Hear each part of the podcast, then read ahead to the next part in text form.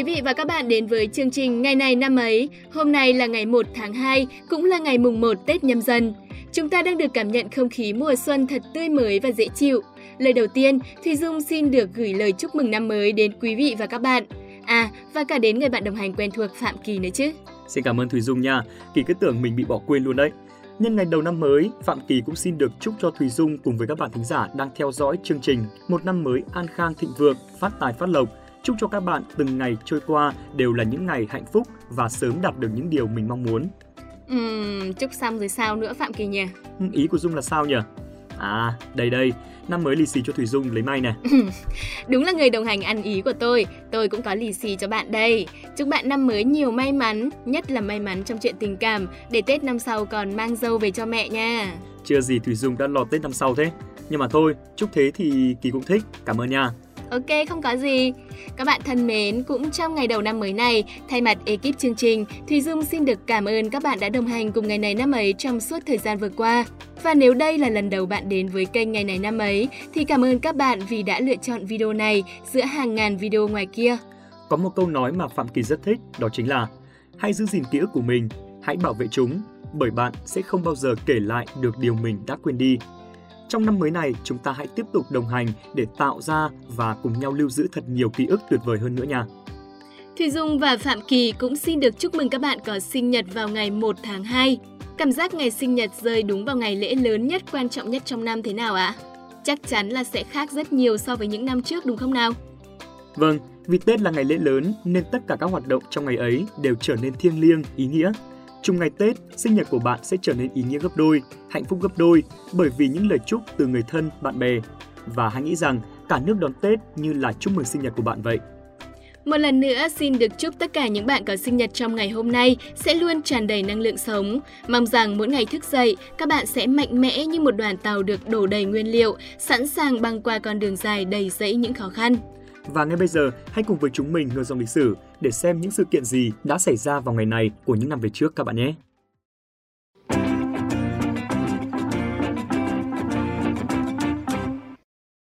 Mở đầu cho những sự kiện trong nước sẽ là thông tin về vua Lý Thánh Tông.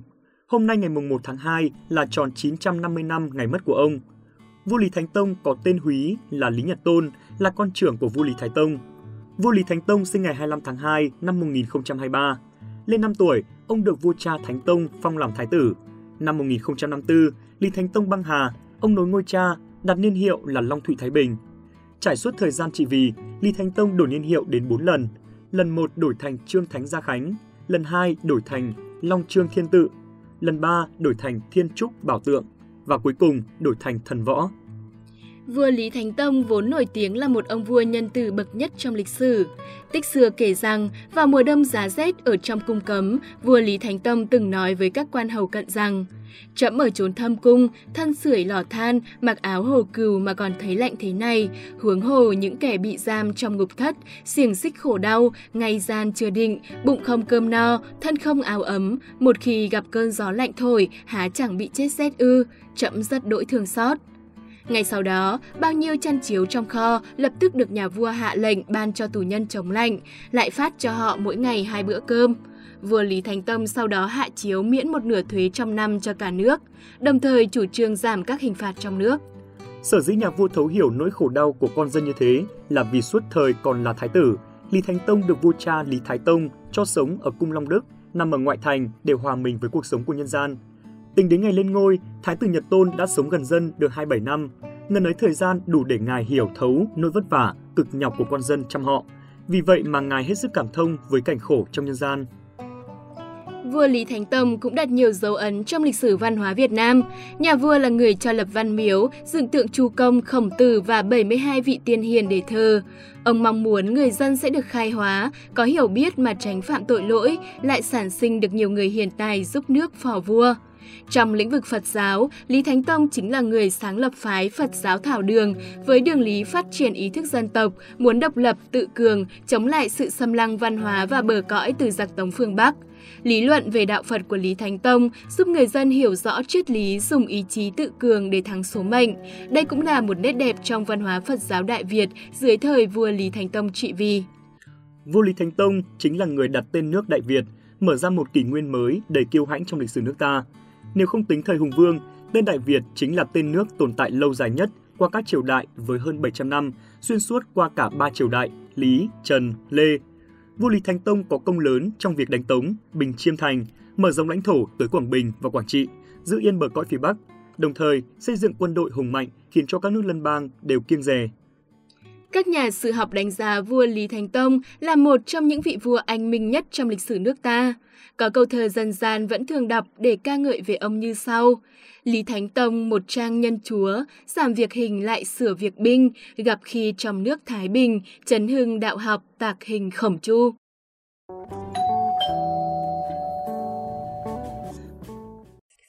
Chuyển sang thông tin tiếp theo. Ngày 1 tháng 2 năm 1902 là ngày sinh của nhà cách mạng Việt Nam Nguyễn Phong Sắc. Ông là một trong những thành viên đầu tiên của chi bộ Cộng sản Bắc Kỳ và một trong những ủy viên ban chấp hành trung ương đầu tiên của Đảng Cộng sản Việt Nam. Thuở còn nhỏ, Nguyễn Phong Sắc học trường Bưởi và tốt nghiệp thủ khoa kỳ thi thành trung năm 1924. Tuy vậy, ông từ chối du học Pháp theo quyết định của chính quyền thuộc địa Pháp và xin vào làm việc ở Sở Tài chính Đông Dương.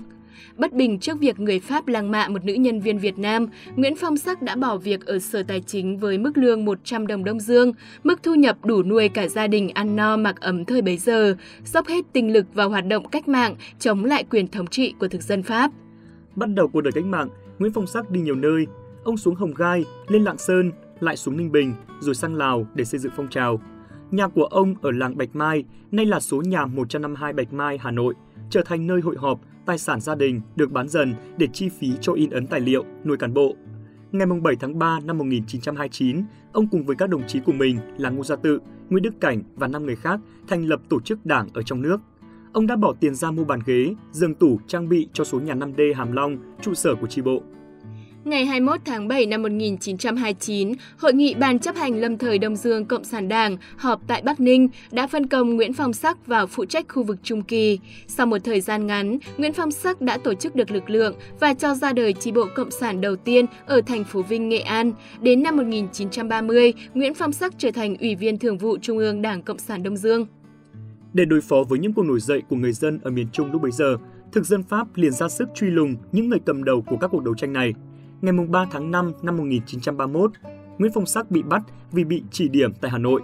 Không lấy được cung, mật thám Hà Nội về Bạch Mai bắt bà Trịnh Thị Cán là vợ của Nguyễn Phong Sắc để gây sức ép. Cuối cùng, thực dân Pháp tử hình Nguyễn Phong Sắc vào sáng ngày 25 tháng 5 năm 1931.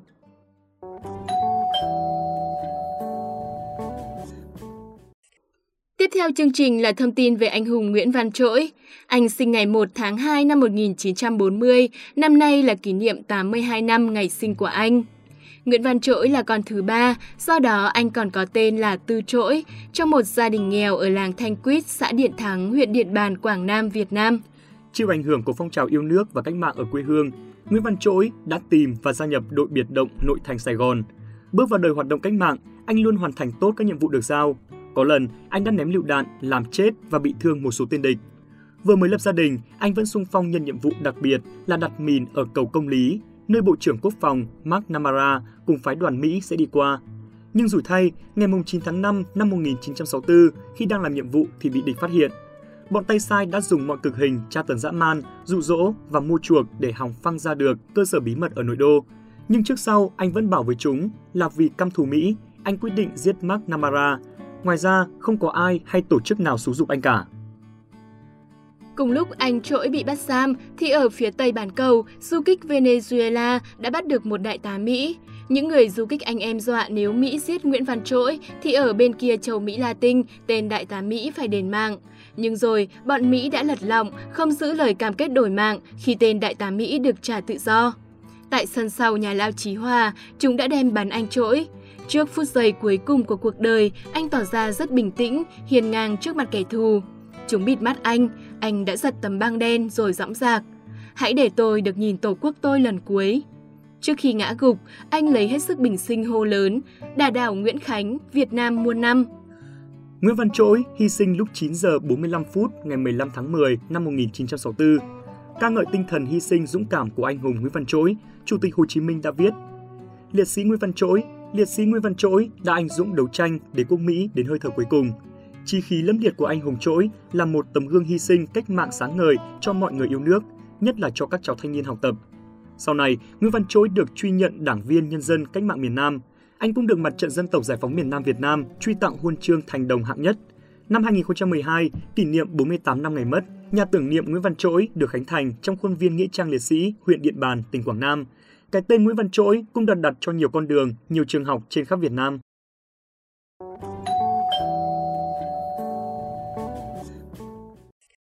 Những thông tin về anh hùng Nguyễn Văn Trỗi cũng đã khép lại phần sự kiện đáng chú ý trong nước ngày hôm nay. Bây giờ xin mời các bạn cùng chuyển sang những sự kiện trên thế giới.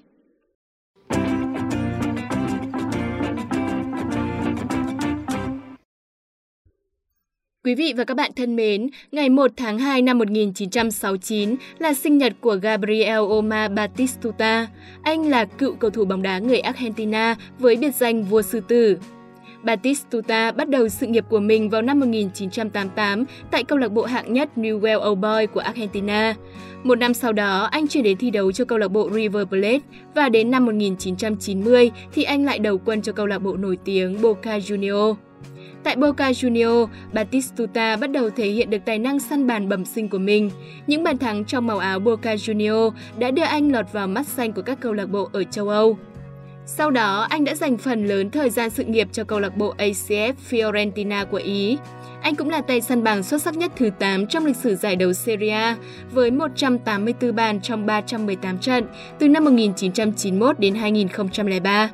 Ở cấp độ đội tuyển quốc gia, Batistuta đã từng giành danh hiệu tay săn bàn xuất sắc nhất mọi thời đại của Argentina với 56 bàn trong 78 lần khoác áo đội tuyển quốc gia, trước khi Messi vượt qua vào năm 2016. Batistuta đã tham dự 3 kỳ World Cup năm 1994, 1998 và 2002 và anh đã có 10 bàn thắng sau 11 trận đấu, đồng thời trở thành cầu thủ duy nhất lập hat-trick ở hai kỳ World Cup liên tiếp.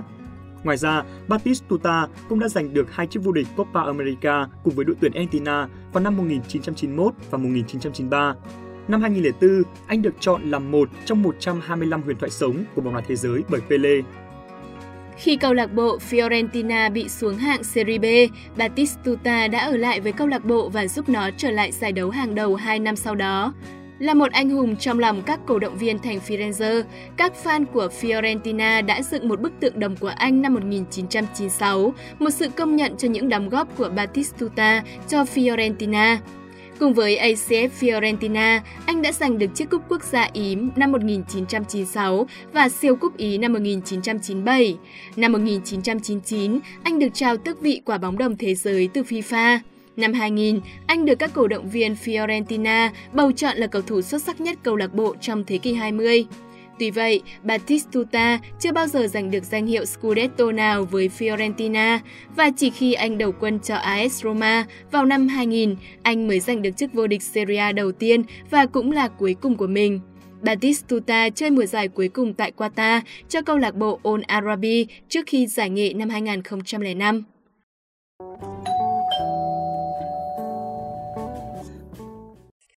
Hôm nay, ngày 1 tháng 2, là ngày sinh nhật tuổi 28 của ca sĩ, diễn viên người Anh Harry Styles. Anh được đông đảo công chúng biết đến với vai trò là cựu thành viên nhóm nhạc đình đám One Direction, một trong những nhóm nhạc nam được yêu mến nhất mọi thời đại. Harry Styles bắt đầu sự nghiệp âm nhạc khi làm ca sĩ trong một nhóm nhạc nhỏ mang tên White Eskimo tại quê nhà. Năm 2010, Harry Styles thử giọng trong chương trình The X Factor UK. Sau khi bị loại với tư cách solo, anh được gọi lại cuộc thi cùng với những thí sinh khác là Louis Tomlinson, Niall Horan thành lập nhóm nhạc mang tên One Direction. Đầu năm 2011, nhóm ký hợp đồng với hãng thu âm Seco Records của giám khảo Simon Cowell và bắt tay vào việc sản xuất album đầu tiên sau cuộc thi. Album đầu tay của One Direction mang tên Up All Night cùng đĩa đơn chính What Makes You Beautiful đã được ra mắt vào cuối năm đó. Up All Night nhanh chóng giành được vị trí số 1 trên bảng xếp hạng Billboard 200 của Hoa Kỳ ngay sau khi ra mắt. Điều này đã ghi tên One Direction là nhóm nhạc đầu tiên trở thành quán quân bảng xếp hạng với album đầu tay. Sau 5 năm, cái tên One Direction bùng nổ trên thị trường âm nhạc thế giới. Nhóm tuyên bố ngừng hoạt động vô thời hạn vào năm 2016. Bắt đầu hoạt động độc lập, Harry Styles gia nhập công ty quản lý tài năng Creative Artist Energy và ký hợp đồng thu âm với Columbia Records sau đó không lâu, anh thành lập nhãn hiệu riêng của mình mang tên A Sky Records. Harry thực hiện album độc lập đầu tiên của mình với tên Harry Styles trong suốt năm 2016 tại các thành phố Los Angeles, London và Port Antonio. Album nhanh chóng giành được vị trí số 1 trên bảng xếp hạng âm nhạc của nhiều quốc gia, bao gồm Australia, Anh và Mỹ. Không chỉ dừng lại với những hoạt động âm nhạc, Harry còn lấn sân sang điện ảnh với vai diễn đầu tay trong bộ phim chiến tranh Dunkirk. Trong phim, anh vào vai một người lính Anh mang tên Alex tham gia cuộc di tản Dunkirk trong Thế chiến thứ hai đạo diễn Nolan đã thừa nhận rằng ông không hề biết về mức độ nổi tiếng của Harry Styles mà ông lựa chọn vì cảm thấy anh quá hợp với vai diễn. Sau những năm tháng cống hiến miệt mài cho nghệ thuật, anh nhận giải album pop rock được yêu thích nhất cho album Firelight tại lễ trao giải âm nhạc Mỹ lần thứ 48. Harry cũng được vinh danh với giải nghệ sĩ quốc tế xuất sắc nhất tại giải thưởng âm nhạc ARIA lần thứ 34 và đứng đầu bảng xếp hạng tại lễ trao giải âm nhạc Billboard lần thứ 27. Chưa hết, Harry cũng nhận được 3 đề cử cho album giọng ca pop xuất sắc nhất với Firelight, màn trình diễn solo nhạc pop xuất sắc nhất với Watermelon Sugar và video âm nhạc xuất sắc nhất với Adore You tại lễ trao giải Grammy thường niên lần thứ 63. Gần đây nhất, Harry có một tour diễn mang tên Lost on Tour được tổ chức tại Long Island vào tháng 11 năm ngoái. Đáng chú ý, các thành viên của nhóm nhạc Hàn đình đám BTS cũng mua vé tới tham dự và củi rất nhiệt tình. Sắp tới, khán giả sẽ được gặp lại Harry Styles tại lễ hội âm nhạc Coachella 2022 cùng với Billie Eilish và Kanye West vào tháng 4 năm 2022. Thông tin này khiến cho fan hâm mộ không khỏi phấn khích, đặc biệt khi trước đó từng có thông tin nam ca sĩ sinh năm 94 từ chối lời mời của ban tổ chức vì không thể sắp xếp được công việc. Thông tin vừa rồi cũng đã khép lại chương trình ngày này năm ấy mùng 1 Tết nhâm dần. Rất cảm ơn các bạn thính giả đã quan tâm và theo dõi. Hẹn gặp lại các bạn trong số phát sóng ngày mai.